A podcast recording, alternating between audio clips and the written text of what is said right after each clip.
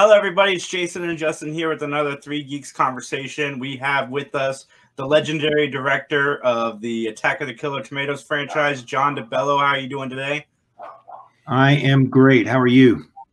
I am doing good. So it was one of my friend's birthdays a few weeks back, and I was like, if I could interview one person, who would you like me to interview? And he, your name was the came out faster than I got the the question asked. So you uh, have an odd friend, but uh, that's good. I'm I'm glad to be here. That's an understatement, but we're glad to have you. so, what got you into filmmaking? You know, as a kid, I was interested in it. Um, did some, gosh, little eight millimeter films. That's how old I am. I'm even pre Super 8 when I was 11 or 12. Mm-hmm. And uh, just sort of kept up with it and uh, sort of backed into the business somehow. But uh, it's, it's been good. And you uh, came out with one of the best spoofy franchises, I think, of all time. I just watched uh, Attack today for the first time with George Clooney, and I I think I laughed. Return with George, yes, yes. I think I laughed through the whole movie. What what is it like making Attack of the Killer Tomatoes?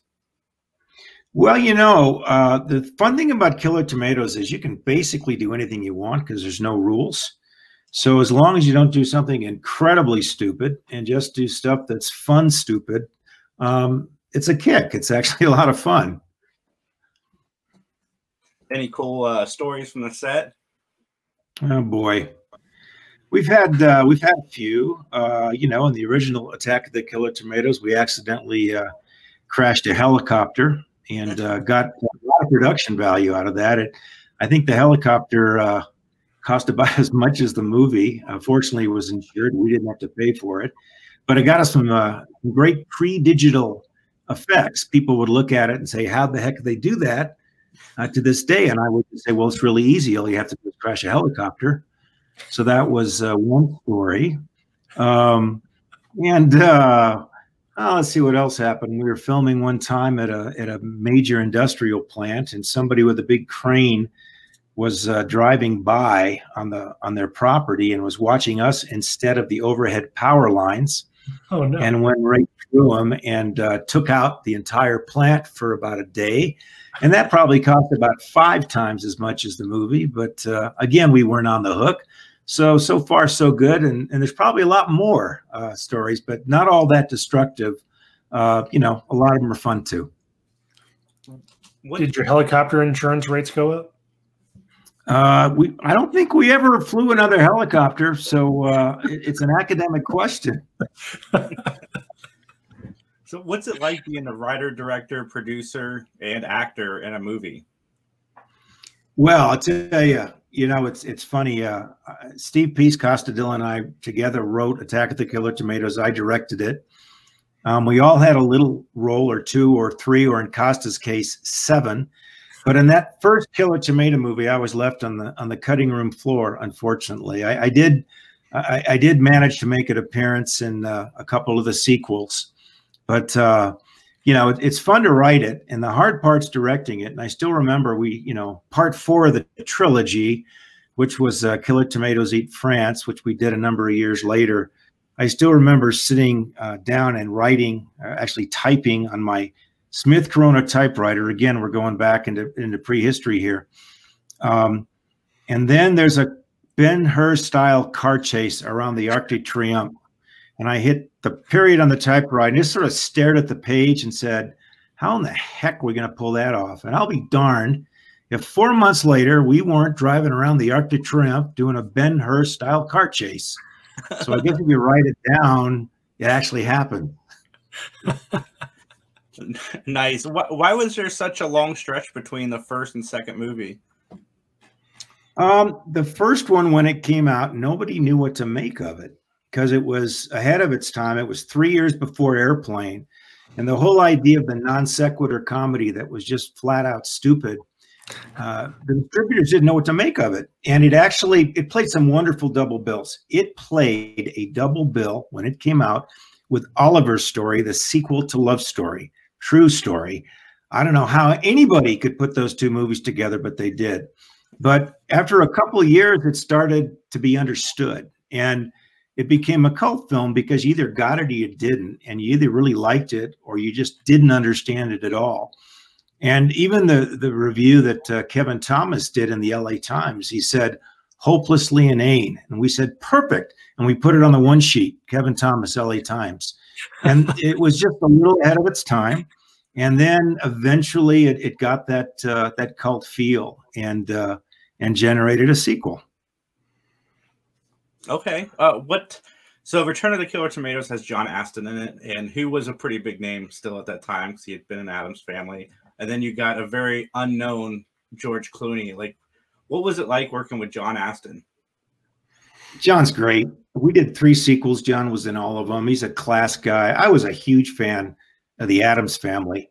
Uh, even before the Addams Family, he did a little uh, sitcom um, with Marty Ingels called I'm Dickens, He's Fenster. I must have been one of nine people in America that watched it. But the first time I met him, I complimented him on that, and his eyes lit up. And John's got great eyes when they light up. And I uh, always love the Addams family. And he just is a wonderful guy and a great scenery chewer. Oh, and we just yeah. said, have some fun with this thing, you know? And, and he did. He was just uh, just great to work with. And yeah, the unknown guy, George was doing Facts of Life at the time Okay. And uh, you know, a successful TV show, but hadn't done any movies yet. So he was great to work with and and uh, very creative and just a, a good guy. And props to George Clooney because of all the actors I've worked with on the set ever since, and there's been a lot of them. He's the one guy that said, "Can I help move the equipment? Can I help carry some of the C stands?" Mm-hmm. And that's before George Clooney was George Clooney. So just a, a real class act of a guy. And I, I, have to tell you this quick little story. You'll get a kick out of it.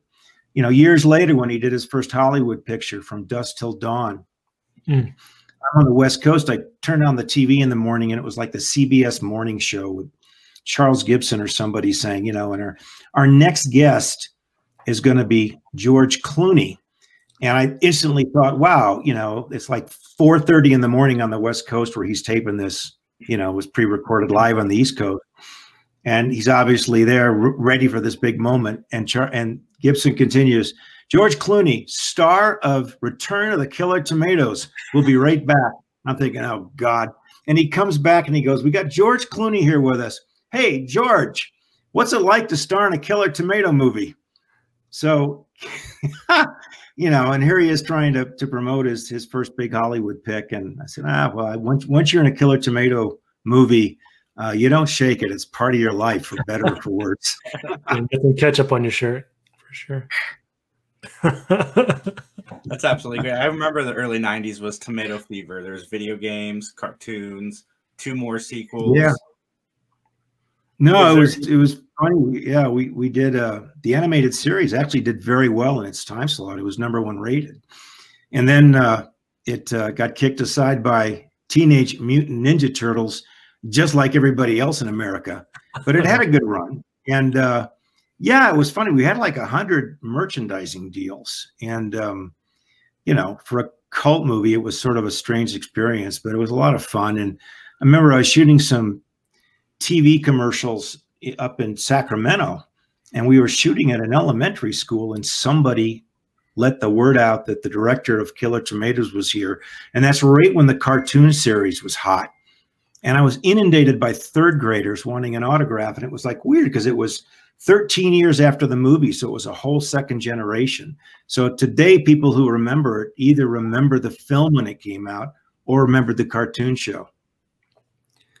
So, so with so many sequels, is it almost, does it, is it hard to keep catching the same magic? You know what I mean? Like, is it, like oh this was such a cool thing to do. Like is it hard to keep doing that over and over again? Is it does it add more stress when you're on sequel four or five or you know what i mean? You know what that's a good question and you know what's weird? First of all it never got boring to me because i didn't want to make the same movie twice and with killer tomatoes you can do anything you want. So we sort of just use it as a jumping off point you know, mm-hmm. the sequel was sort of a takeoff of like Splash. The first one was a takeoff on 1950s Japanese horror films. The third one just made fun of television. And the fourth one was like a fractured fairy tale where we actually shot it in France and it was just wacky.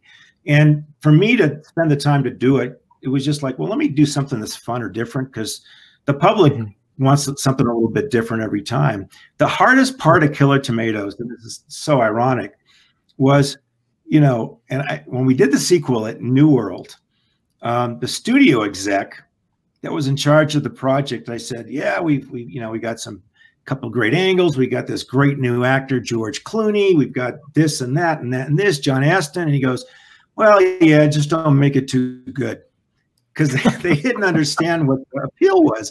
And I thought to myself, I said, this is great. This may be the only time in the history of Hollywood where the studio didn't want you to make it too good. And the problem was the crew guys we would hire would were trying to build their reel. Like the directors of photography, it was like, oh, I can make this a great shot. And it was like, no, I don't want it to be a great shot. It, it's about the actors and the stupidity of the comedy. We don't have four hours to light this. It's not Gone with the Wind. So the great irony of the sequel was trying not to make it too good. So what are you going to do? Is there is there a future for the Attack of Killer Tomatoes franchise? I know that. Well, uh, you know, yeah, it's funny you say that. Uh, my partners on the project are deeply devoted to it, and um, you know, uh, maybe there is. Um, but the, the thing I, I, tell them and everybody else, I say, look, you know, when Killer Tomatoes came out in 77, it had a bit of an edge to it. And, uh, you know, if you looked at it today, you'd, you'd fail it for political correctness. Yeah. But the point was, you got to go to the edge with something stupid. And the edge today is so far out there that, uh, you know, it, it'd be pretty ballsy to, to redo it and do it right. But you never know. There's, constantly, uh, you know, interest, and uh, we'll see what happens. Mm-hmm. Mm-hmm. So, what have you been up to since the last um, Killer? Or actually, since Black Dawn, what have you been been working on? Well, you know, I, the last yeah, the last feature I did was a was a shoot 'em up in the desert with Lorenzo Lamas. It was a lot of fun to do, and it's sort of a way it was a black comedy, but uh, it was a kick. And uh, then I got into, I started to do a lot of television and sports and entertainment. I executive produced and directed a series on DirecTV for seven years that was done in partnership with the NFL and Major League Baseball and the NBA. And that was a kick. I enjoyed that. Started to do, actually, believe it or not, what we call vision videos um, for the Defense Department. Instead of a big, thick book on why the Navy should spend a half billion dollars on a on some sort of system, we did little mini movies that just sort of showed why it would work and what difference it could make.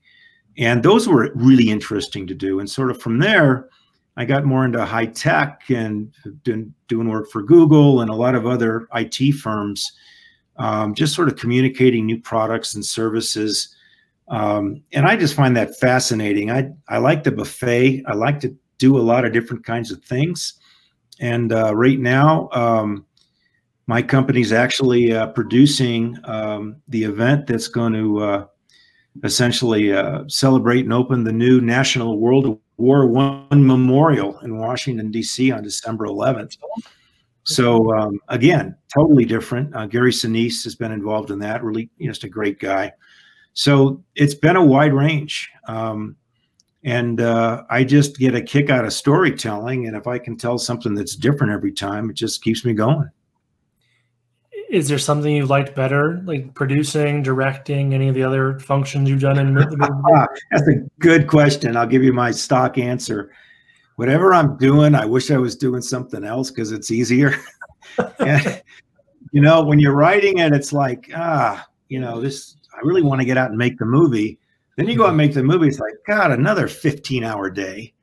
And then uh, you sort of stagger into the edit bay and, uh, you know, you, you, enjoy it, but you're always wishing you had a couple more takes or done something slightly different.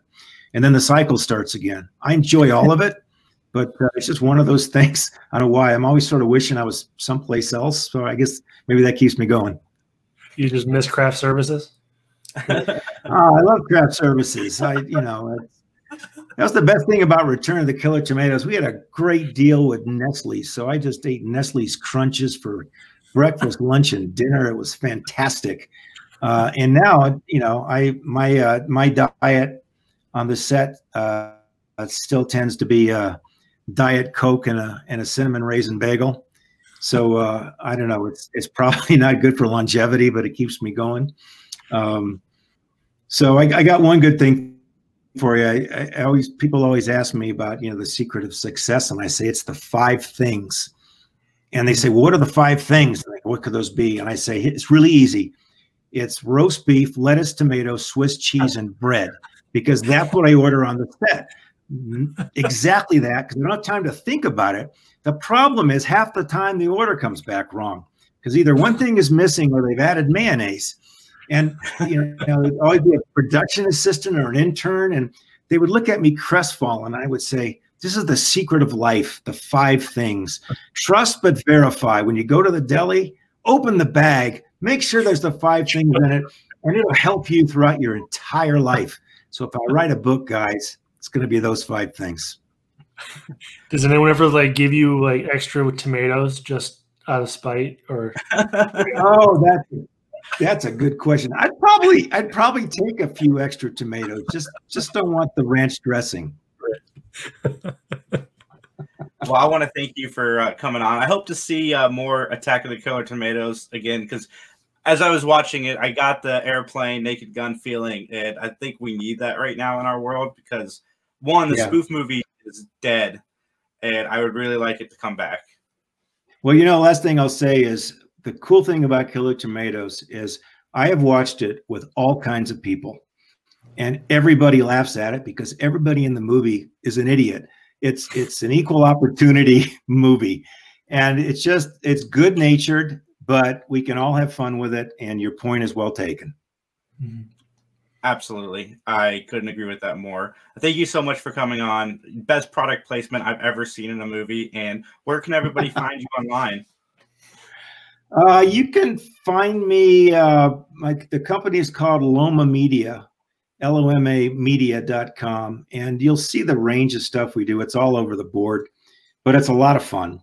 And uh, that's uh, that's pretty much my online presence. But uh, really appreciate you having me on. I appreciate you coming on. Thank you so much. For, uh, Absolutely. Justin, myself, everybody have a great day. Thanks, you too.